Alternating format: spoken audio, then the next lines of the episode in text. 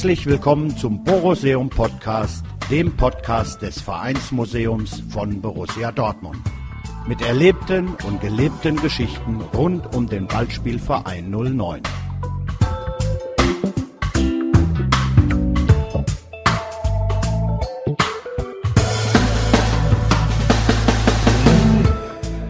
Zweiundzwanzigster Boruseum Podcast, 19.09.2010, ein Derby, ein Shinji. Gelesen von Felix Meininghaus.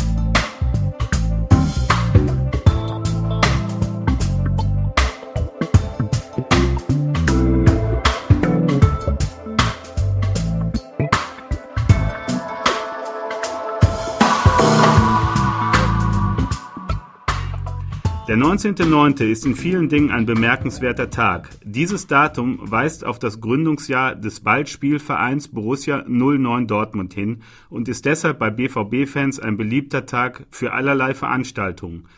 Ausgerechnet an diesem Datum im Jahre 2010 sollte ein Revierderby in Gelsenkirchen stattfinden. Allerdings fand dieses am 04. Spieltag statt und zu diesem Zeitpunkt ahnte noch niemand in Dortmund, was für eine außergewöhnliche Saison wir alle erleben sollten. Sechs Jahre nach der beinahe Insolvenz gelangte der BVB zurück an die Spitze. Doch bis es so weit war, standen 34 Bundesligaspiele auf dem Programm und zwei davon sind nun einmal die Revierderbys, die jedem BVB-Fan ebenso wichtig sind wie die deutsche Meisterschaft. Allerdings stand dieses Derby im Vorfeld nicht nur unter sportlichen Vorzeichen. Die Ticketpreise waren erhöht worden, viele Fans waren entsetzt, denn die Stehplatzkarten sollten über 20 Euro kosten, Sitzplatzkarten rund 50 Euro. Das sorgte bei vielen Fans für Unmut und Gesprächsstoff und am Ende entschieden sich viele BVB-Fans für den Boykott des Spielbesuchs in Gelsenkirchen, ließen schweren Herzens ihre Mannschaft allein beim Derby antreten und die Initiative Kein Zwanni, Fußball muss bezahlbar sein, war geboren. Der Gästebereich wies also einige Lücken auf und die Diskussionen im Vorfeld waren bestimmt von Eintrittskartenpreisen. Das erste Mal seit Jahren war ein Revierderby nicht ausverkauft. Der BVB selber hatte in Gelsenkirchen seit der Saison 2004-2005 nicht mehr gewonnen. Generell sprachen die letzten Jahre eher für die Schalker. Nur einmal konnte man das Spiel eindeutig für sich entscheiden. Am 12. Mai 2007 zerlegte man den Nachbarn mit 2 zu 0 im heimischen Stadion und beendete damit alle Meisterschaftsträume. Die Atmosphäre rund um diesen Tag war einmalig und so völlig anders als an diesem Septembertag. Der BVB ging vor nicht ausverkauftem Haus als Tabellensechster gegen den Vorletzten in der noch jungen Saison ins Spiel. Es sollte der erste Härtetest werden und für beide Mannschaften eine wichtige Standortbestimmung. Die beiden Derbys können den Ausschlag darüber geben, ob eine Saison von den Fans als gelungen oder eben nicht angesehen wird. Kagawa hatte damals als unbekannter Neuzugang für viele überraschend alle drei Spiele für den BVB durchgespielt und am dritten Spieltag gegen den VfL Wolfsburg sein erstes Tor für Borussia Dortmund geschossen. Damit stand seinem Startelf-Einsatz beim größten deutschen Derby nichts mehr im Wege. Doch wegen des Boykotts der BVB-Fans musste der Japaner sein erstes Revierderby erst einmal in einer ganz eigenen Atmosphäre erleben. Trotz der geschwächten Unterstützung im Gästeblock dominierte der BVB die Magath-Elf in der ersten Halbzeit nach Belieben. Die Dortmunder, insbesondere Kagawa, spielten ihren neuen und modernen Überfallfußball und drängten den Gegner damit an die Wand. Dabei drohte allerdings ein typisches Derby-Phänomen. Es gewinnt nicht zwangsläufig die bessere Mannschaft, sondern die galligere Mannschaft. Die Borussen ließen einige Hochkaräter liegen und man war sich immer bewusst, dass ein Tor auf der Gegenseite ein ganzes Derby auf den Kopf stellen konnte. Doch in der 19. Minute machte sich der kleine Japaner dann in Dortmund unsterblich und erlöste alle Fans des Ballspielvereins 09. Er umkurfte in seiner unnachahmlichen Art Benedikt Hövedes und zog einfach ab. Ob der Ball tatsächlich für einen Manuel Neuer gefährlich geworden wäre, wäre er nicht abgefälscht gewesen, kann keiner mehr sagen. Aber dank Hövedes und seines gestreckten Beins schlug der Ball unhaltbar im Tor ein. Shinji Kagawa. Der Kagawa. Und 1 zu 0. zu 0 für den BVB in der 20. Minute. Shinji Kagawa, der Mann der ersten Minuten, schießt den Ball an Manuel Neuer vorbei. Ist das geil. Wir führen völlig verdient in der Turnhalle in Gelsenkirchen. Dieser Ball traf mitten hinein in das Herz der Nordkurve und sorgte im Gästeblock und bei den daheimgebliebenen in Dortmund für Ekstase. Sollte es nach 2005 endlich wieder einen Sieg in Gelsenkirchen geben? Die Borussen und Kagawa rannten weiter auf das Schalker Tor an. Bis zur Halbzeitpause sollte jedoch kein Tor mehr fallen. Mit dem Schlusspfiff der ersten Halbzeit setzte wohl eines der lautesten Pfeifkonzerte in der Schalker Geschichte ein, das die Königsblauen in die Kabine begleitete und gleichzeitig das größte Lob war, das die elf Borussenspieler sich an diesem Ort erarbeiten konnten.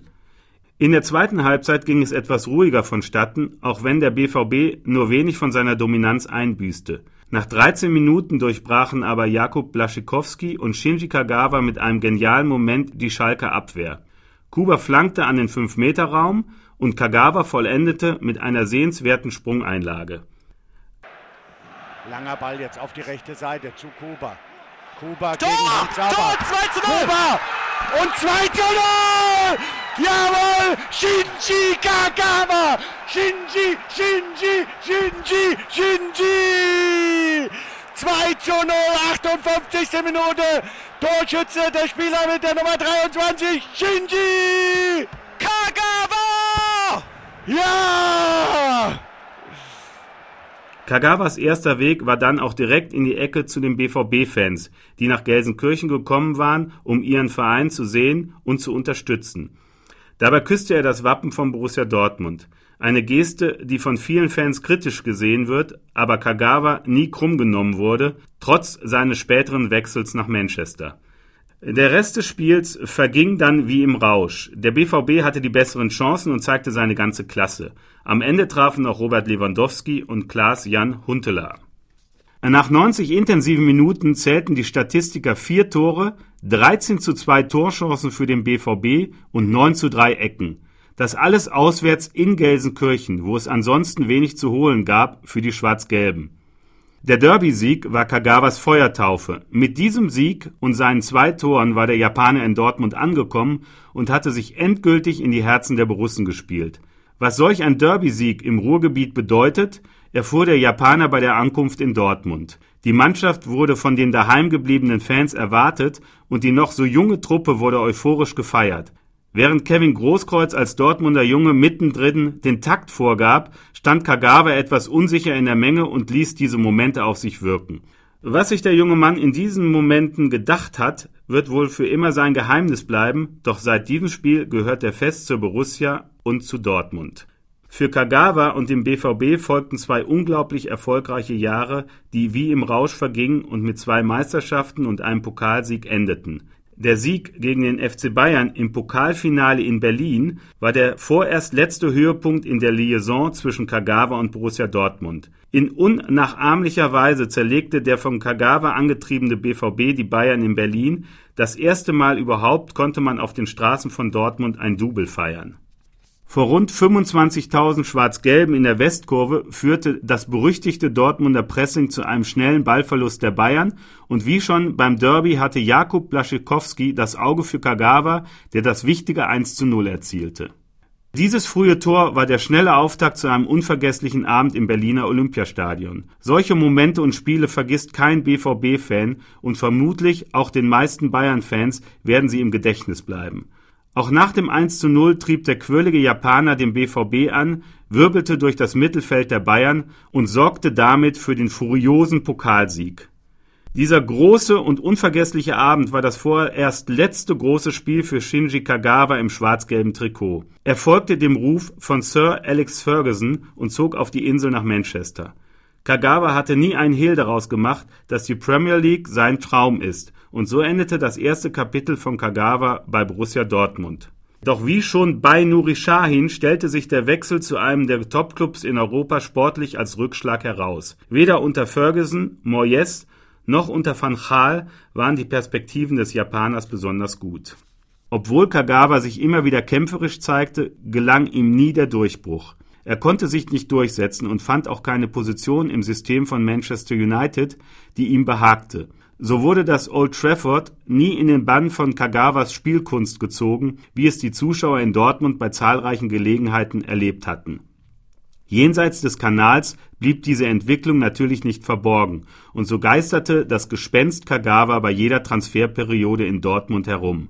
Befeuert wurden die Gerüchte von der Hoffnung vieler Borussen, der verlorene Sohn möge, wie schon Nuri Sahin, zurückkommen. Dabei entstand bei Twitter die anfangs nicht ganz ernst gemeinte Kampagne Free Shinji. Dieser Slogan verselbstständigte sich und im Spätsommer 2014 wurde er dann tatsächlich wahr. Die Trennung von Manchester United war für Kagawa der sportlich richtige und wohl unvermeidliche Schritt.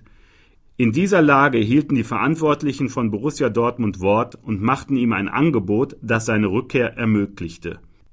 Die Euphorie kannte keine Grenzen, steht doch Shinji Kagawa ähnlich wie Nuri Sahin für eine Phase, die durch eine Aufbruchstimmung und ein ganz besonderes Verhältnis zwischen Mannschaft und Fans gezeichnet war ob Kagawa aber dieses unausgesprochene Versprechen einlösen kann, wird erst die Zukunft zeigen. Der erste Grundstein dafür wurde am vergangenen Samstag gegen den SC Freiburg schon gelegt. Shinji Kagawa konnte nicht nur ein Tor vorbereiten, sondern auch selbst in der 41. Minute das Tor zum 2 zu 0 erzielen. Kagawa wurde dafür gefeiert, als sei er nie weg gewesen. Die Südtribüne tobte. Doch die Atmosphäre in Dortmund hat sich gewandelt erlebten Verein und Fans die Jahre von 2010 bis 2012 noch mit ungläubigem Staunen, sind Ansprüche und Erwartungen mittlerweile enorm gestiegen.